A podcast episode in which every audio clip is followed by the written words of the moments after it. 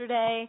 Karen and Bria and I traveled, Hope and Passion Ministries, went to Broadway Alliance, and we shared at a women's rally there, and that was really cool. It started out kind of interesting because we were walking in the back door to the basement, and um, Bria saw a very squashed dead mouse and we, she was kind of hyped up about that. I said, please step over the mouse. The thing's got to continue on. So we got there, and then I walked in and I got up to speak, and a, a friend of mine, a person that I know normally loves to hear me speaking, was holding a newspaper, and uh, she proudly told the people around her that the newspaper was just in case I got boring. She was going to pull it out. So it started off, you know, in a rough way, but it ended up being one of the best times that we have ever had. It ended up with a move of God's Holy Spirit and testimony after testimony of what God did. So there's all kinds of blessings. Two friends of mine, um, one older and one younger, both led a person to the Lord Jesus Christ as Savior yesterday. You know, they both both let me know that, and I thought, wow, this is just so cool. The things that God is doing. He desires that we hunger and that we thirst for Him. Amen. I want to start off this message. I normally don't do this, but with a quote from A.W. Tozer. He wrote a book about the Holy Spirit, and here's what he said in one paragraph. He said, We read books on the filling of the Spirit, but we won't meet the conditions. We are as full as we want to be. The scriptures say, Blessed are they which do hunger and thirst after righteousness, for they shall be filled. Now, if there is a man or woman anywhere who is hungering after God and is not filled, then the word of God is broken. We are as full as we want to be. Amen? That's a true statement. And I want to put that statement out there to begin with because I believe that we have a sanctuary full of people this evening because there are people who are hungering and thirsting for righteousness. And it's about time that the Church of Jesus Christ gets filled, amen, with the power of God's Holy Spirit and start being effective in life. And so that we start hearing these reports of people who are living everyday life, thinking about God, concentrating on Him, putting Him into the daily operations of what they do. People are getting saved. People are getting excited. People are no longer fearing death. They're no longer fearing their problems. Amen? That's what we're meant to do. Now, when I gave the announcement for the Holy Spirit here on a Sunday morning, I referred to the book of Acts, chapter 1, and I just want to remind everybody about this. When Jesus left this earth, when his physical self arose up from this earth, do you know what one of the last things he said to his disciples was? They were all worked up about him having risen from the dead, and they wanted him to take over the Roman Empire right then and there. They wanted him to change the world as it was right then and there. And they said, Jesus, is this the time that you are going to restore the kingdom to Israel? Is now the time when you're going to take over everything, all the political systems, and basically set up the millennial kingdom right now? And Jesus did not deny that he was going to do that, but here's what he said. It's not for you to worry about the times or the seasons that the Father has appointed. Okay? Basically, he said, that's going to happen, but don't you get all worried about when I'm going to come back and make everything right.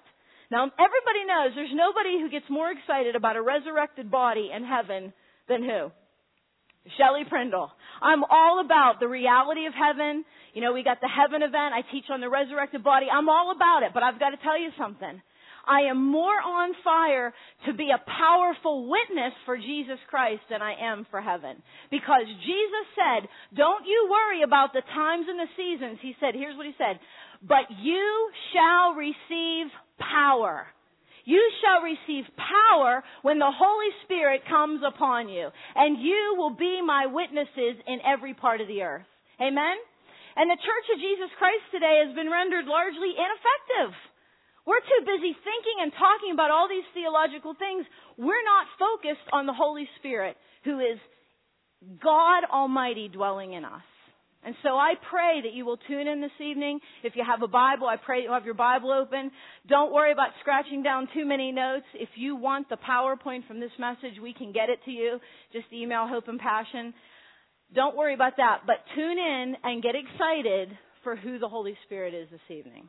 So would you bow your heads with me and let's, let's invite him to work.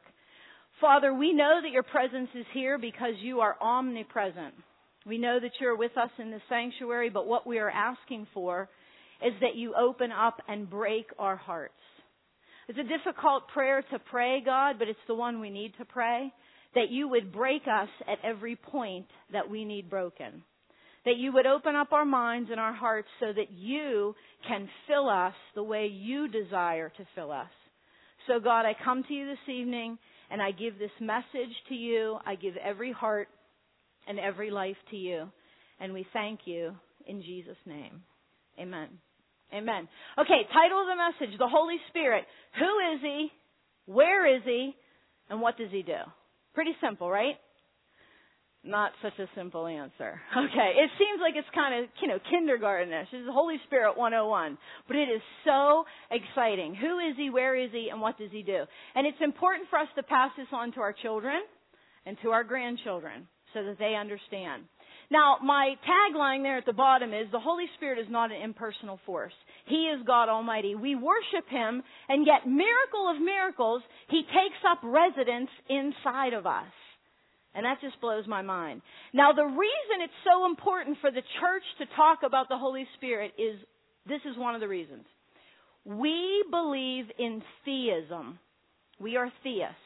That means we believe in one personal God. Now there are people who are atheists, atheists. They believe in no God. And then we have something that is sweeping over our culture. It's nothing new under the sun. It's been there since the book of Genesis. But it's something that has really swept over our culture through Oprah Winfrey and Dr. Phil and, and uh, Deepak Chopra and some of these other people. It's called pantheism. All right? And pantheism means everything is God and God is everything. That's a wrong belief. And these people actually, at the core of what they believe, is that everything material or physical is really just spiritual in its essence. And you will hear them throw around terms freely like the God consciousness, the ultra consciousness. You'll hear Oprah Winfrey even talk about the Spirit of God with a capital S. But we need to be extremely wary because Oprah Winfrey, when she talks about the Spirit with a capital S, forgive my grammar, she ain't talking about this Holy Spirit. And the Church of Jesus Christ needs to understand our own theology because these terms are being thrown around and we're getting all confused. Now, why that's important to understand is pantheists believe that God is a force. They do not believe that God is a person. He is a consciousness. He is a force. It is a force that we can all eventually tune into. Now, you get all off track if you think of the Spirit as being impersonal. Because last time I checked, God has revealed himself as what? A person. So that's one reason it's dangerous. He is not, the Holy Spirit is not a force, an impersonal force of the New Age persuasion. Now here's the other reason that we get into trouble within the Church of Jesus Christ. And, and I just want to, you know, a little bit of disclaimer. I grew up in the Assemblies of God. Anybody else familiar with the Assemblies of God? Little bit different than the Alliance churches. And as I shared with the people at Broadway yesterday, Assemblies of God, we used to have the whirly birds. Who remembers the whirly birds? I got saved in Calvary Assembly over there in Irwin as a whirly bird. I was wearing a red and white beanie and had a propeller on my head when I got saved. I kid you not. I could spin it around. okay, so I remember, Mom, remember I ran out of the parking lot and I was, Mom, I got saved, I got saved. I'm like this little beanie spinning, a little propeller spinning. And of course I tell people I got saved about 14 more times after that, but that was the first time. So I grew up in an Assemblies of God church. I've been, to, I've been principal of Christian schools at non-denominational churches. I've spoken in Presbyterian churches, Methodist churches, just all over the place. So I, I kind of know the gamut of things. I'm going to tell you what there's a, there's a danger in. There's also a danger within the church of Christians looking at the Holy Spirit as a power for them to harness. That's a, that's a danger zone. Too many times we emphasize the gifts of the Holy Spirit in a wrong way, and we look at the Holy Spirit as some type of power that I can harness if I'm a good Christian. Are you with me? Because it's exactly the opposite. The Holy Spirit is not something that I manipulate. Rather, it's exactly opposite. Turn that whole thing inside out. He is God. He's supposed to harness me. He's supposed to reach down and do something with my life, not me take him and do what I want with him in terms of gifts and power. Are you with me? And we need to turn our thinking inside out. He's not an impersonal force. He's not a power for humans to harness for whatever they want to or to look good as Christians. Amen?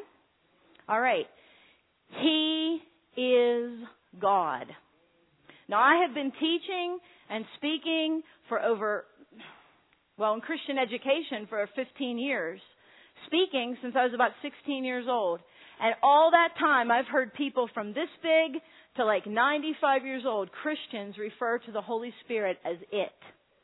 And it grates on my nerves. I mean, mature Christians talk about the Holy Spirit, talk about God, then they'll talk about the Holy Spirit and they'll call him it. He is 100% God.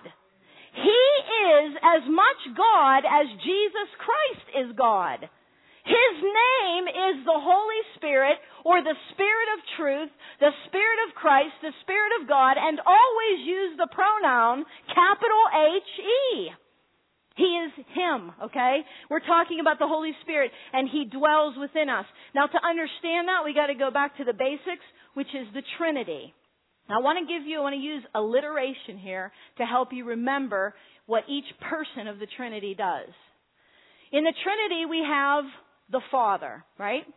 Now, the Father is the one who plans our salvation.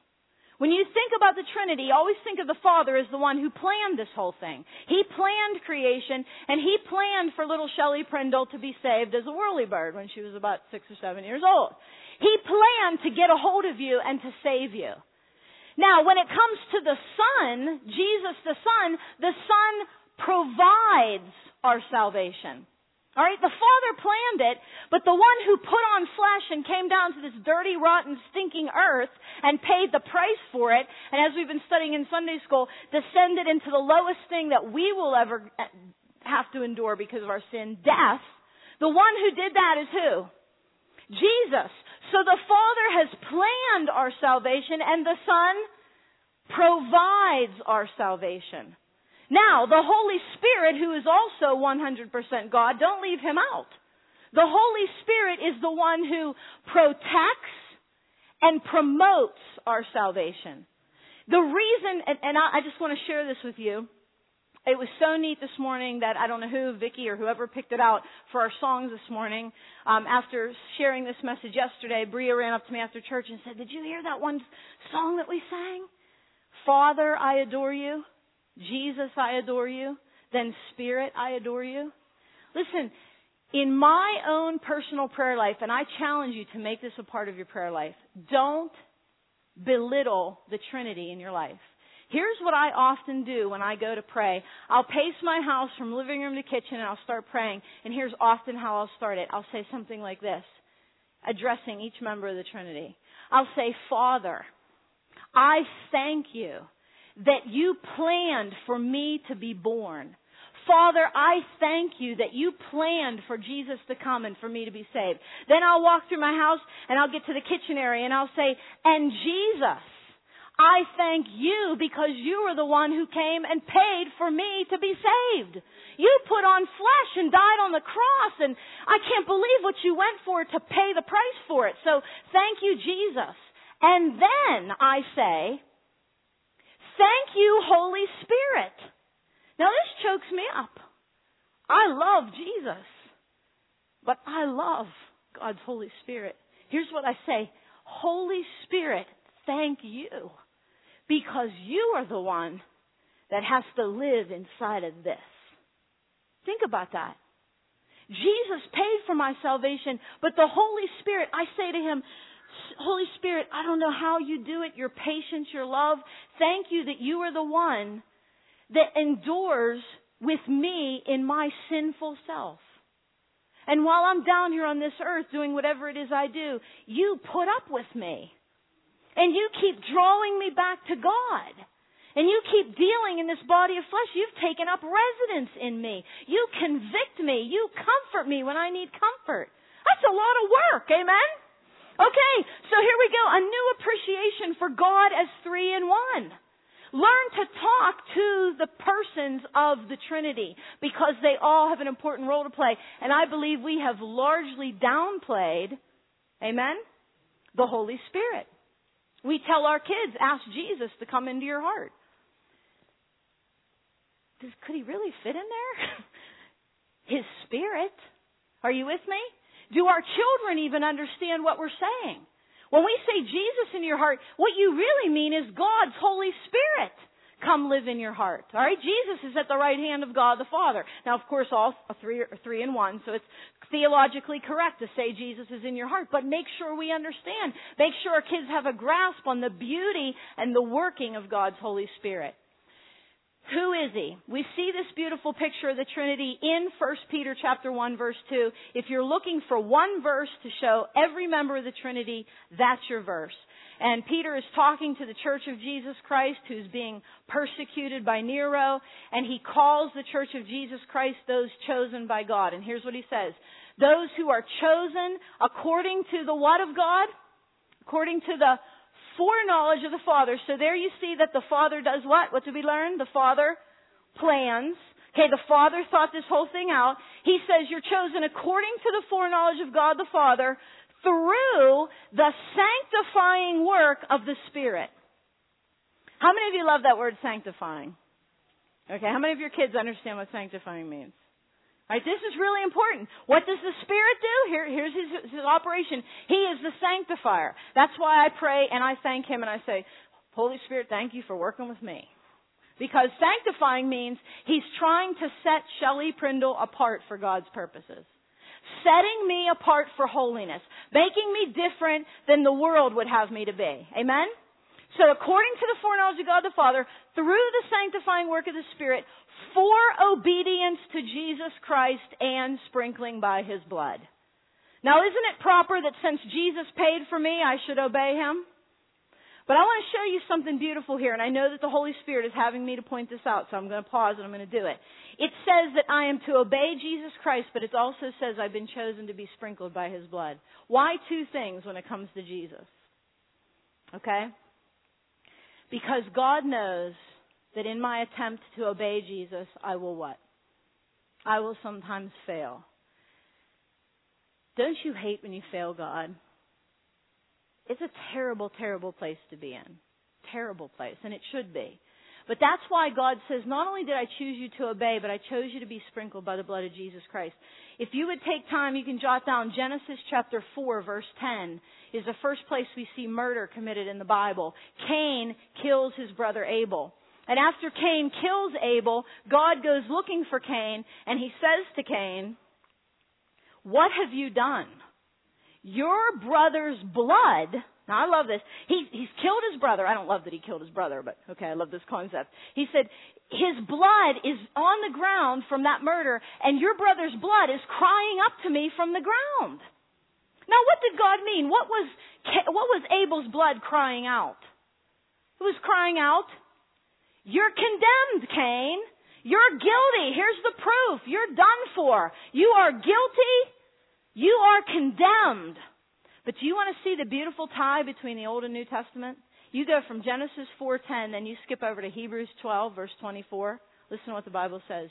Jesus is the mediator of a better covenant, whose blood, check this out, speaks a better word than the blood of Abel. Amen. His blood speaks a better word than the blood of Abel. So when I fail Jesus and it cries out to God, Shelley is condemned and guilty for her sin, guess what the blood of Jesus does? No, she isn't. I've covered it. Okay? So we're chosen to obey Jesus and to also be sprinkled by His blood. There is the function. The Father plans, the Son provides, the Holy Spirit protects and promotes our salvation. You also see the Trinity in John chapter 15 and verse 26. Jesus is speaking and he says when the helper comes, whom I will send to you from the Father, the Spirit of truth who proceeds from the Father, he will testify about me. Okay, listen, so Jesus is talking, talks about the Father, he talks about the Spirit. But here's what I want to point out about this verse. This is what I love about God. The Holy Spirit is here titled the Spirit of Truth. Amen, but it's a little scary, isn't it? The Holy Spirit knows everything about you. He knows what nobody else sees. He knows your secret thoughts, the venom in your heart, the nastiness, what you think. He knows. He knows that about me. And this is what's beautiful. If so many times we're afraid to let people into our lives because if they find out what we're really like, we'll think, "Oh, well they won't like me. They won't want to help me." But you know what the Holy Spirit is? He is not only the Spirit of truth, He is what in the same verse? He is your helper. Isn't that beautiful? He is the one person who will know everything about you and still come alongside you to completely help you. He is the Spirit of truth and He's your helper. And I just want that to settle on some people's souls tonight. I don't know what, where it is that you're at and what you've done, but God knows and He wants to help. Amen. Where is He? Okay, who is He? We've talked about who He is. Where is He? There's a sense, of course, in which the Holy Spirit is absolutely everywhere.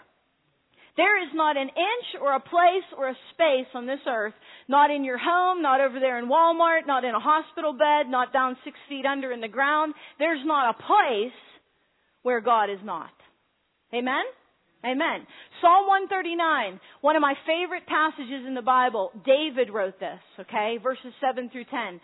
He asked a rhetorical question. He said, Where shall I go from your spirit, or where shall I flee from your presence? So he was saying, God, is there anywhere, is there any inch, is there any space I could go in this universe where you would not be? And here is the answer that came back. David said, if I ascend up to heaven, what? You are there. If I go up to the highest place that I could be, the pinnacle of life, the best experience, God, you are going to be there. Okay? But I love this. He says, if I descend, if I make my bed in Sheol, now Sheol is the Hebrew word for the place of the dead the grave, the pit. And so David said, if I go down to the lowest place that life can take me, even if I die, if no matter how far into the depths of depression or anywhere I go, God, you are what? You are still there. Who's ever felt God's presence even in the midst of your worst circumstances? Anybody? Testify to that? Amen. Okay? So God is faithful to be there. Now, he said something that I just love as a mathematical scientific type person. Okay? So how many mathematical scientific lovers do we have in here? Oh yeah, there's Ben over there. Okay, there's a few, and then there's my my youth group guy Ben. Okay, okay. So you see, we have about two percent. All right. Well, we're going to do this anyway because I'm the one with the microphone. So here we go. He says, "If I take the wings of the morning and dwell in the uttermost parts of the sea." Now I want you to think about what the wings of the morning are. How does the morning come? How do you know it's morning? Yeah, the sun comes up. The sun comes up over the horizon. And how does the sun come up over the horizon? Its sunbeams what? Comes up over the horizon. All of a sudden the light from the sun is hitting us. Amen? Now let me ask you a question. How fast does light travel? How fast does the morning come? Light travels, I'm glad you asked, Thank you for asking, so many of you. Light travels at 186,000 miles a second. So in the time it takes me to say one, light's going 186,000 miles. About as fast as some of you drive down Route 30, okay? So, it also goes 11 million miles a minute, or just for, just for a sidebar, just so you know, it can circle the earth four and a half times a second. Pretty fast. So here's what David said. He said, if I take the wings of the morning, now I love this. Poetically, I just think God is trying to say something like this. If life hurls you so fast into a place you never thought you'd be, how many are with me? You ever had a moment like that? You get the phone call, the moment comes, something happens, and all of a sudden you're like, whoosh, how did I get here? If I take the wings of the morning, if life hurls me so fast I don't even know which way is up, even there your hand will, what's it say? Lead me. You'll be ahead of me. Amen? The worst circumstance you'll ever face, the biggest thing you ever get thrown into and you're like, way, I'm way ahead of life. Life is so fast paced. What am I doing out here? What's going on? God is already there. Amen? He is absolutely everywhere. He says, and if I dwell in the uttermost parts of the sea. Now, a little bit of science for you. I shared this in a sermon a while ago on a Sunday morning. I found out from the National Oceanic and Atmospheric Administration's website, yes, that we as human beings were on this one terrestrial ball. We have only explored 5% of the oceans. 95% of what's under the sea, no human being has ever seen or cataloged. Isn't that amazing? Okay, so David, way back in 1000 BC, said, If I dwell in the uttermost parts of the sea. Now, one night with my youth group, I took this scripture before they were starting school. I wanted them to understand God was always with them. And I showed them this photograph. A little bit eerie, isn't it? Down at the bottom of the sea. And I said, Tell me some adjectives to describe what that looks like to you. And what do you think some of the things were they said? Shelley, if I were down there, I'd feel scared. I'd feel somebody was smart enough to say cold. Okay, it'd be very cold under there. They said it would be a little bit eerie. I would lose my sense of direction. It would be very, very dark. I would feel out of my element. David said, if I dwell in the uttermost parts of the sea, and poetically, he meant, if I find myself in a dark and lonely and confusing and cold place that I can't figure out, God, even there, your hand shall hold me. Amen? Just because you go through a trial or find yourself in the uttermost part of the sea, or hurled into a circumstance you could have never comprehended, does not mean God does not love you and He is not with you. Amen? God's Holy Spirit is absolutely everywhere. Let's go to the New Testament and look at another place where we see that He's everywhere. Acts chapter 17 verses 26 and 27. The Bible says that from one man, Adam, God made every nation of men that they should inhabit the whole earth. Okay? And He determined the times that were set for them and the exact places where they should live. God put us all in a time and place, and here's why He did this. He did this so that men would seek him and perhaps reach out for him and find him. Now let's just stop there for a minute. So God put us at, at, a certain time and place for a purpose, and the purpose was so that we would what? Say it with me. Seek after him, and perhaps, not for sure, but perhaps we would actually find him. Though, what does it tell us? God is not far from each one of us. Now, those science geeks and people that like science fiction and all that kind of stuff, this isn't science fiction, but you're going to relate to this. I get it. It's kind of like a parallel universe. You with me? Because the Bible says that God wants everyone to seek Him and find Him, but not everybody's going to. Amen? But if you want to, He's very, very close to everybody. So it's like we're in this place you walk around, and I said, you know, I, when I was speaking at Broadway yesterday, I said it, all, it always reminds me of Night of the Living Dead. Has anybody ever seen that old black and white movie? Not the remake. All right. Don't get it if you've never got it. Don't rent it if you've never. But if you have, isn't that cool? Okay, so these these people come out of the grave because of radiation who recently died, and they start walking around, but they're not really alive. They're still kind of like in a zombie-like state. So they're physically alive and they can't move very fast. You know what I mean? They're walking around like this. And I go through, I go to Walmart, and sadly, I even come to church, and I run into people who are like that. People who are living dead. Okay? People who have not entered the parallel universe of accessing God's Holy Spirit. They don't know God. He's right here with us but they are not truly living. Amen? And that's what this is talking about. God is accessible to everyone, but he's not everyone is finding him because look at what Jesus said in John 14, 17. He, he called the Holy Spirit the Spirit of truth. Now check this out. What does it say? Whom the world cannot, they cannot receive. The world cannot receive the Holy Spirit because it neither sees him nor knows him. Wait a second, we just found out that God is everywhere. We found out that God wants everyone to seek after him because he's not far from anyone. He's like just within our reach, okay? But yet the world cannot receive him because it neither sees him nor knows him. It has rejected him. Do you know why? Because here the Holy Spirit is called the Spirit of truth. And there is only one way that you can access God's Spirit in your life for what you need. And you know how it is? Through the truth. Because He is the Spirit of truth. And Jesus said, I am the truth. I am the way, the truth, and the life. No man cometh to the Father but by me. You want to have the Holy Spirit living in you? Don't believe what Oprah Winfrey says. You're not automatically in as a child of God. You want to have God's Holy Spirit take up residence in your soul?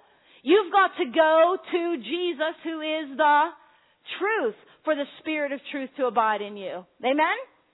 So, while God's Holy Spirit is everywhere, He specifically abides, He lives in, He takes up residence in the people of God. 1 Corinthians 3.16. I did this yesterday and I actually shook someone, so I want to find somebody I can really shake. Okay? I, I love verses like this. I love verses where somebody's talking, and all of a sudden you can just picture they're grabbing someone by their scrawny neck and shaking them. Don't you know? Okay? I picture Paul as like saying, I'll use Steph because she's young and healthy. You don't have any neck problems, do you? It's like Paul saying, don't you know you're the temple of God? Wake up! Wake up and live life. Know ye not that you are the temple of God and that God's Spirit dwells in you? I want to say that to Norwin Alliance Church. Are you ready? Don't be offended. Don't you know? that the Holy Spirit of God dwells in you? It is about time we start acting like God has taken up residence in our hearts. Now I know that I'm just Shelley Prindle and I don't dress all that cool and my hair's kind of crazy and my teeth aren't as white as they should be and now I have a frozen shoulder. But God lives in me. Amen? And we need to live like God lives in us. And then, if we did, we would truly be the witnesses that God told us that we were supposed to be. Amen? So he specifically takes residence in the people of God. Now I take you to Matthew chapter 12 verses 28 and 29. This is really cool. Jesus had just cast a demon out of a man and healed him of deafness and muteness, alright? The Pharisees were angry because they didn't want to admit that Jesus was God. So here's what they said. They said, Jesus, you cast out that demon by the power of Satan. Now, Jesus is just so logical, so intelligent, you know? He, he looked at them and he said, that doesn't make any sense. He said, why would Satan cast out demons? A house divided against itself will never stand. He said, that doesn't even make sense. He says, it's not Satan doing it. He says, but if by the Spirit of God I cast out demons, then the kingdom of God has actually come into this place. Amen? Who has ever been delivered from something the devil's trying to do to you? Well, guess what? Then the kingdom of God has come upon you. And Jesus said, how can someone enter a strong man's house and steal his stuff unless he first ties up the strong man? All right, I'm not going to go into some strong man's house, little old Shelley Prindle with my frozen shoulder, you know, and go into a really strong man's house and start plundering his stuff. I can't do it. But if I go in there and he gets tied up first, and he's all bound up in ropes, well, then I can go in and take his stuff. And that's what Jesus was saying. He was saying, look, the kingdom of God has come upon you. When you accept Jesus as your Savior, Jesus has bound Satan. Are you with me? 2,000 years ago on Calvary, Jesus sealed the deal. He sealed Satan's fate. Check it out, Colossians chapter 2, verse 15. Alright? So, since Jesus has bound Satan, he has the power, the Holy Spirit has the power to come into your life and do away with whatever the enemy is trying to do in your heart. You want the enemy's plunder gone out of your soul? Trust in Jesus and allow the Holy Spirit to come in and throw it out. Amen? That is a promise that we have because He abides in the Spirit of God. Now finally, what does the Holy Spirit do? Leads perfectly into this. Well, first of all, where is the first place we see the Holy Spirit mentioned in the Bible? Genesis, yes. A couple people, I heard a couple people say, all right? Yeah, it's not in it's not in the book of Acts, not in the New Testament. Do you know the first place the Holy Spirit is mentioned in the Bible is Genesis chapter 1, the very second verse of the Bible. Yeah, turn in your Bibles. It's amazing. Genesis chapter 1. In the beginning, God created the heavens and the earth. Now this is, we don't give the Holy Spirit enough credence. He is God. Alright? In the beginning, God created the heavens and the earth. The earth was without form and void, and darkness was over the face of the deep. Now, it's kind of like how God likens himself to a potter. A potter has a lump of clay. So God makes the stuff of the universe out of absolutely nothing. So he has the stuff of the earth there, and he hasn't formed it or made it into what he wants it to be just yet. He hasn't shaped it up exactly as he wants it to be, but there it is. Whether you're a young earther or an old earther, the fact remains God made everything out of nothing and then he fashioned it. Alright? So he's sitting there with this stuff that he has just made, and darkness was over the face of the deep. And what was happening then in this, it's almost like a surreal scene. A creation, no rhinoceroses have been made yet, no sharks, no mountains, no galaxies, just this stuff. And who is there? This is beautiful. The Spirit, the Holy Spirit, who is also in this sanctuary tonight. Isn't this exciting? Now, I'm sorry, but if this doesn't get you excited, now some people are starting to get excited. I'm getting very hot. I'm actually starting to sweat. All right, there's sweat pouring down my back. I'm getting so happy by. All right, so got this stuff. Creation's about to happen, and the same Spirit who's in this sanctuary tonight, the Holy Spirit of God, was what over this over the waters? What's it say? He was brooding, hovering, watching. He was a part of creation. He was. Remember what I told you? What does the Spirit do in your salvation? He protects and promotes. Now, Colossians 1, John 1, and Hebrews 1 all tell us for sure that Jesus was the active agent in the creation of the universe. But the Holy Spirit was protecting and promoting all that was about to happen. Now listen, why that's important for you is this. Do you ever feel like you are without form and void? No. Hallelujah. Do you ever wake up in the morning and think, I am just a lump of messy clay? What is going to become of my life? Guess who is hovering over you? The Holy Spirit. You're laying in your bed at night, you're not even conscious of what goes on. The Holy Spirit is all over you hovering, brooding, waiting to move and to work and to make you who you're supposed to be. So there is the Holy Spirit. He is the giver of life. Psalm 33, 6 says, by the word of the Lord the heavens were made and by the what? Breath or spirit of his mouth. Alright? All their hosts came to be. He gives life. The Holy Spirit was a part of creation. Psalm 104 verse 30, I could have jumped out of my seat when Pastor used this scripture because I used it yesterday. I went through verses 24 to 29, then I went into verse 30. Talks about, you know, um, all the living creatures in the sea, both large and small. Talks about the leviathan, the sea monster, the sharks, the whales.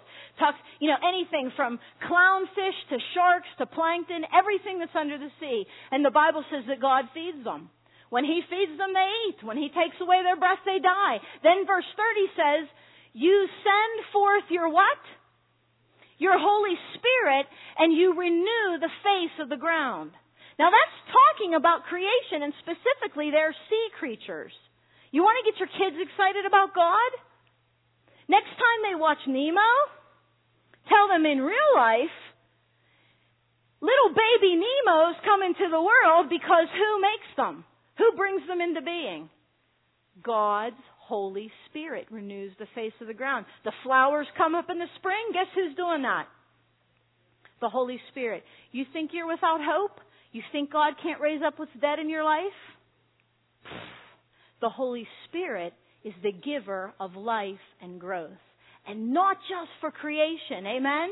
He is the giver of life and growth for you and me. 2 Corinthians 3 6 says, when it comes to our spiritual well-being, the law kills us. I'm not saved because I obey the Ten Commandments. I'm damned because I don't. I can't keep the Ten Commandments. Are you with me?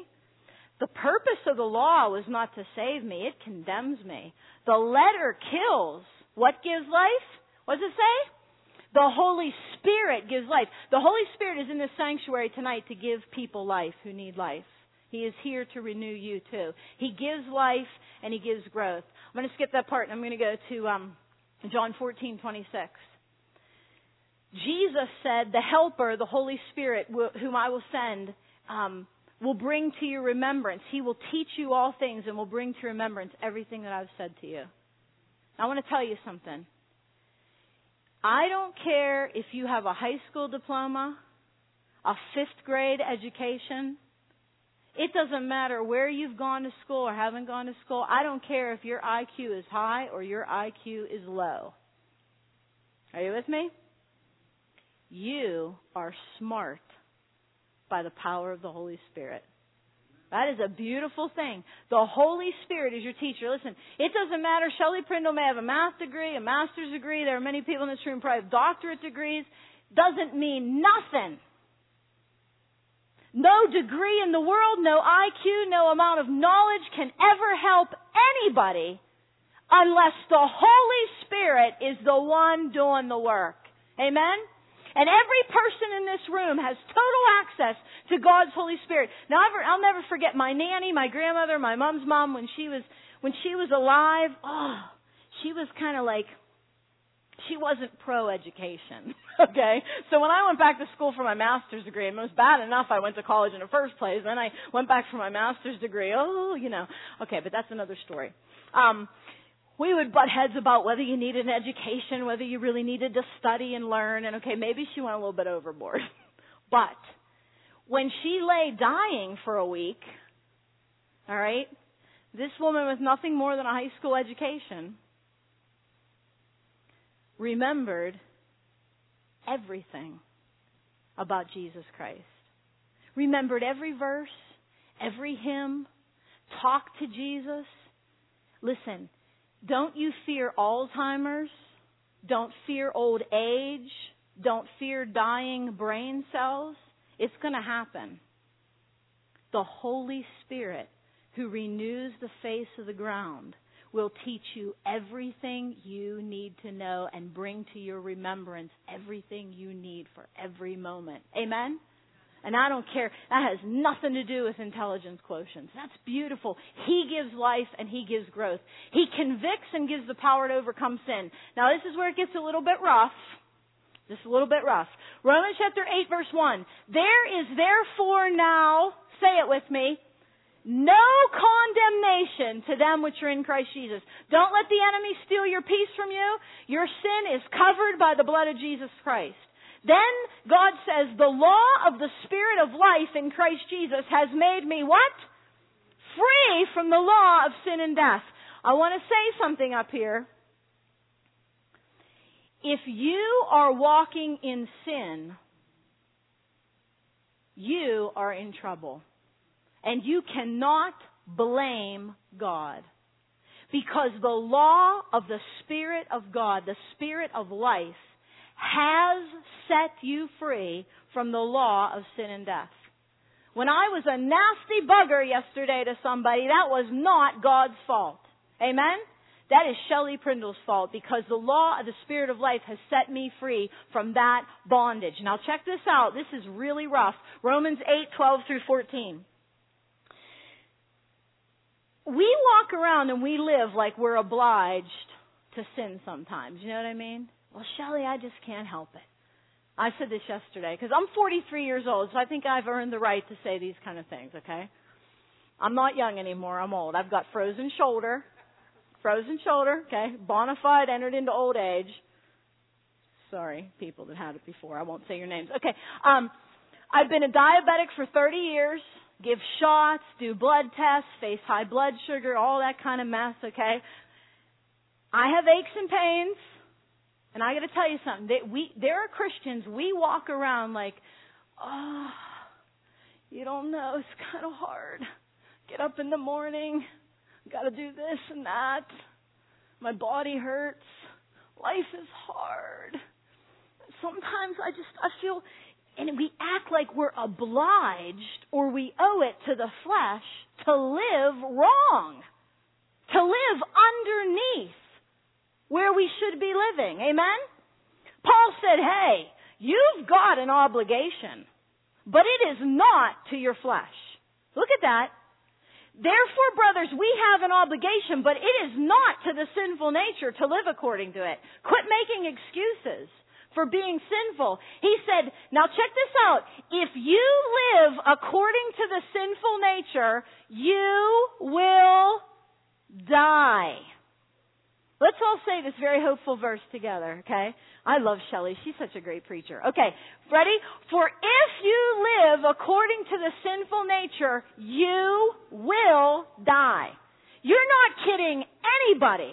You can say you're a Christian, you can attend church and sit in the pew and give in the offering.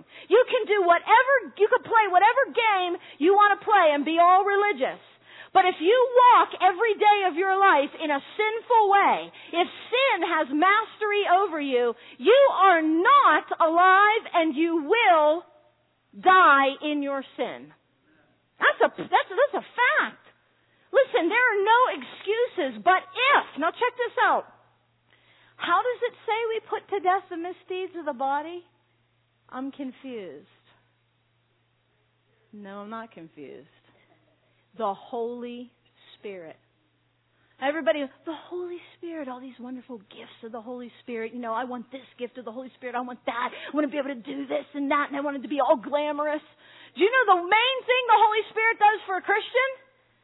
Puts a sword in our hand and enables us to slay our flesh. That's glamorous. That's cool, isn't it? Listen, it says, by the power of the Holy Spirit, you should put to death the misdeeds of the body, and then you will live. Amen? None of us in this room, you can't say, Shelly, it's too hard, there's too big of a temptation, you don't know what it feels like. Nope. God, Holy Spirit is the giver of life, and He has put a sword in your hand. You can slay the misdeeds of your flesh by the power of the Holy Spirit. Then it says, those who are led by the Spirit of God are the sons of God.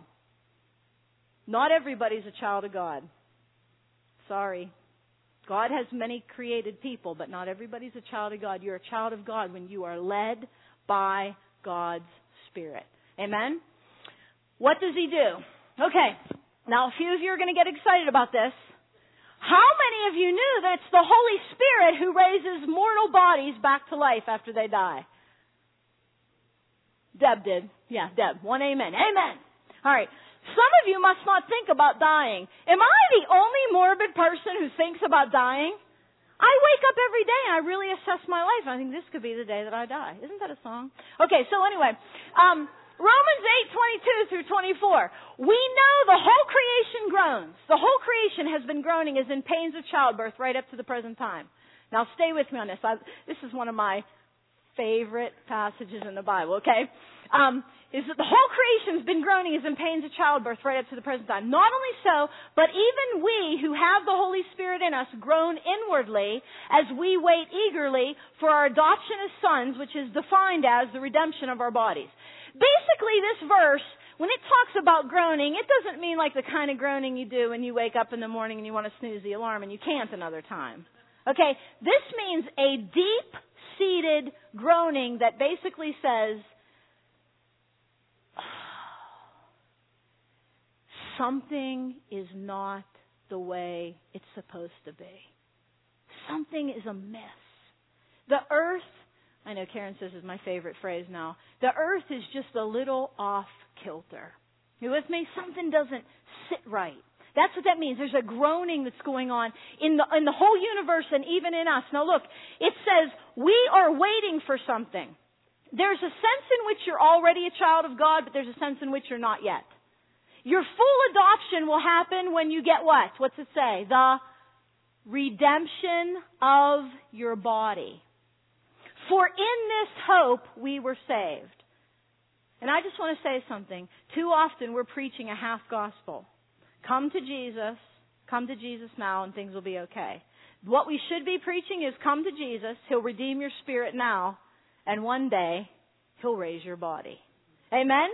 That's the hope in which we were saved. That's what this verse is saying. I, Shelley Prindle, can't wait for the day when I have a new body that never wants to sin anymore, because I'm fighting this body all the time. Anybody else, does your body give you trouble? It just wants to sin. It wants to give in to the flesh. I, Shelley Prindle, can't wait for the day when I have a body whose beta cells in my pancreas work perfectly. Amen? I can't wait for that day. And the Bible says that's the hope in which we were saved. Now, lest you think it would be too difficult to do, the same Holy Spirit who brooded over the creation and brought it to be, watch this. If you don't get excited by this verse, oh, I'm sorry, there's something wrong. Okay?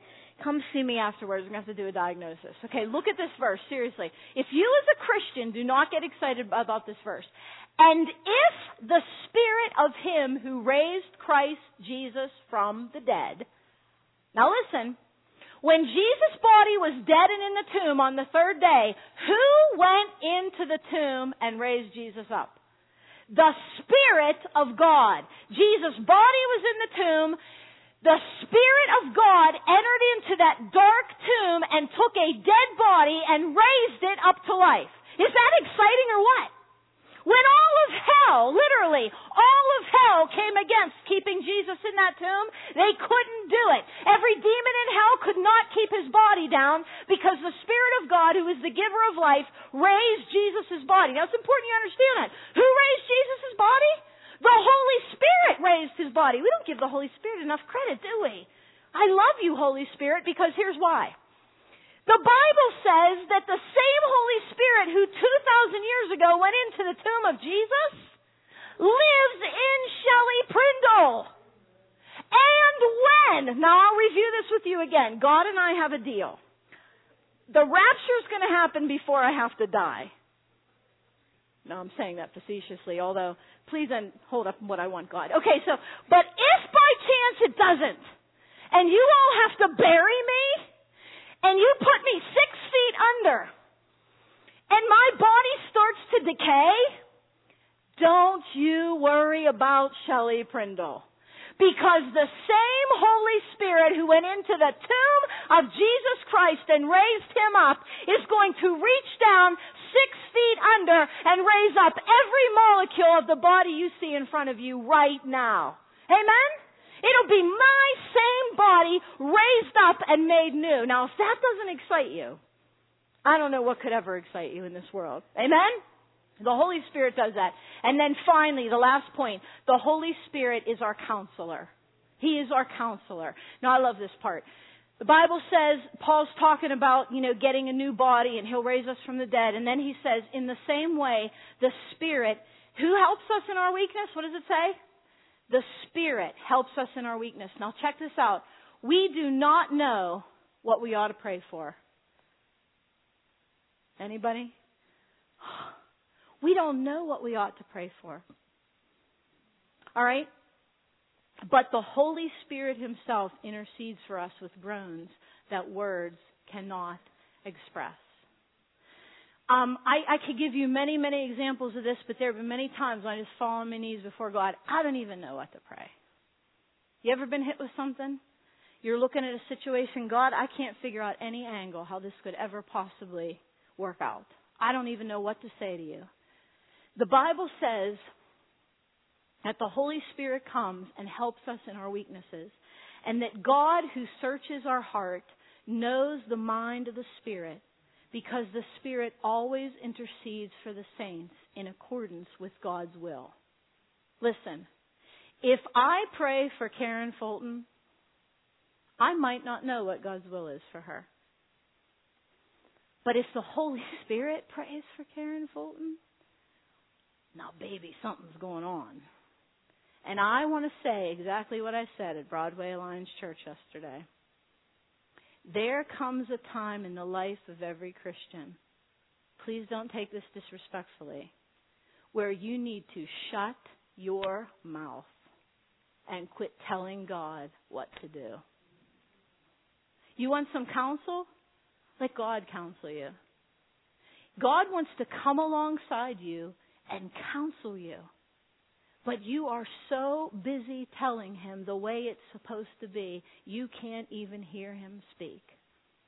The Bible says, and I am not getting into any kind of, you know, we, this verse, people Pastor talked about a theological pretzel today. You know, some people get all worked up about the tongues. And look, do you know what this is saying to me? In a, in a basic nutshell, this is saying this.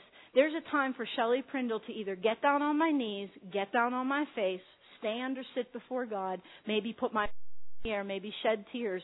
Just shut my mouth and let the Holy Spirit groan through me. Now I love Jesus. And if Jesus is lifted up, he'll draw all men into himself. Don't get me wrong. But I want to tell you something.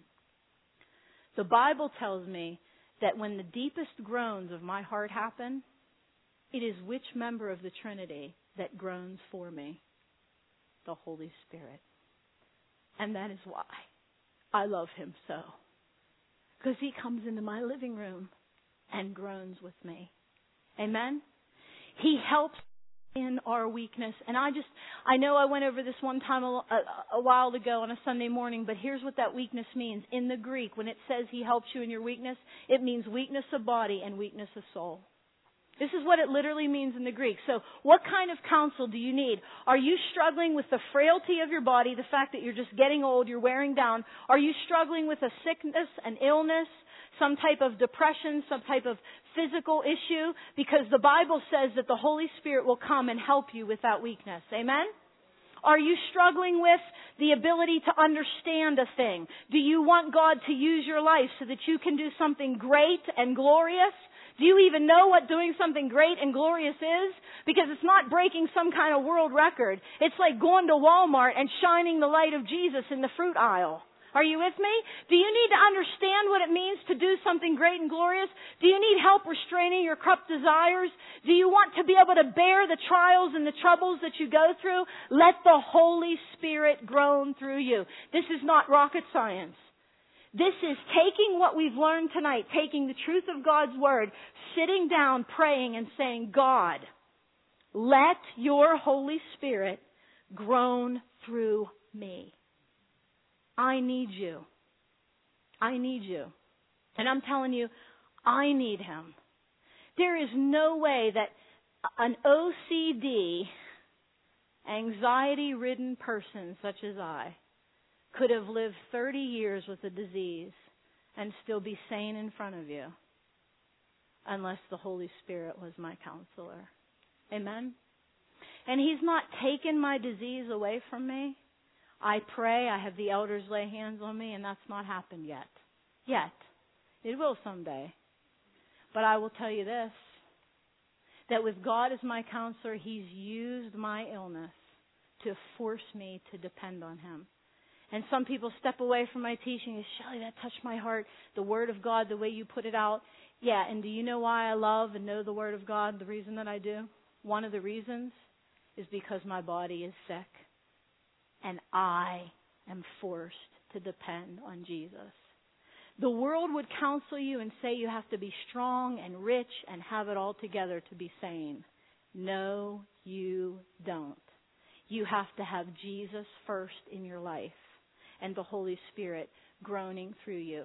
That's what we need for sanity. Look at this verse. The mind of sinful man is death.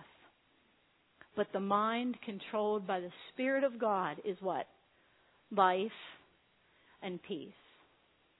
Okay?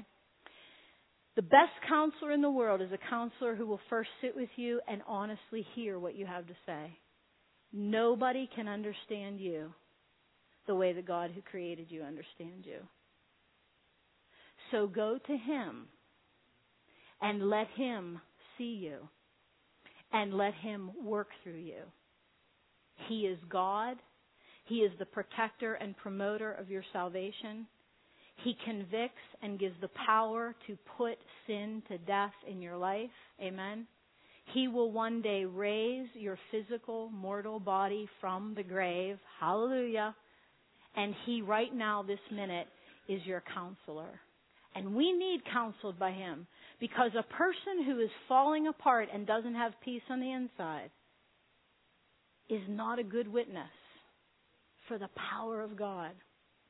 But a broken person, and I'm one of those broken people, I struggle with a lot of things. A broken person who is depending on the counsel of the Holy Spirit is a wonderful light for Jesus Christ. Amen? We need to let Him counsel us. He's the giver of real life. Would you bow your heads with me?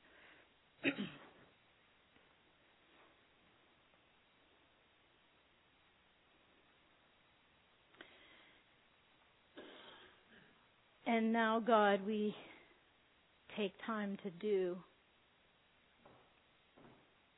what we've talked about. And I pray that for some people in this sanctuary that this may be the first wonderful time that they have ever done this. That they have honestly said, Father, thank you for planning this whole world and planning to bring me to your salvation. For planning the glory and wonder of the new heavens and the new earth that we will be in someday. Jesus, thank you. Son of God.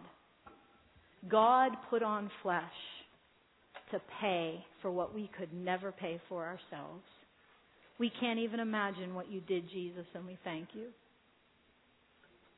But finally, and certainly not least, thank you, Holy Spirit, who is in this sanctuary right now, who strives and works with and deals with and comforts frail, falling apart people like us. Thank you, Holy Spirit, for your conviction and the power you give. Thank you for coming to counsel us. With every head bowed and every eye closed, I think it's always a good practice to solidify decisions, things that we have thought through as the Holy Spirit has spoken to us. It's, it's good, God tells us to remember and to mark times and seasons and things that have happened. And so, on this day, October 14th, this evening, as we've studied and learned, not from Shelley Prindle's philosophy, but from the Word of God, who and what the Holy Spirit does. If God has spoken to your heart in some particular way, and you would say, Shelley, I want to mark this moment, I want to ask God to really meet me in that place. I want to be passionate and be the powerful witness He called me to be. I need the Holy Spirit's counsel. I need to take seriously overcoming sin. I need the hope of everything the Holy Spirit can do in my life. If that's you and you want to say, pray for me and let's mark this moment, then would you raise your hand and I will pray with you. Amen. Amen. Thank you, Jesus. Anyone else? Anyone else? You want the Holy Spirit to work in a new way, a way that you may not have really thought about before. Thank you. Thank you. You can put your hands down. Anyone else? Holy Spirit, work in us. We love you this evening. And I just want to open up the altars as the worship team plays. If you want to come and let the Holy Spirit groan through you. Not me pray for you, not somebody else pray for you. I can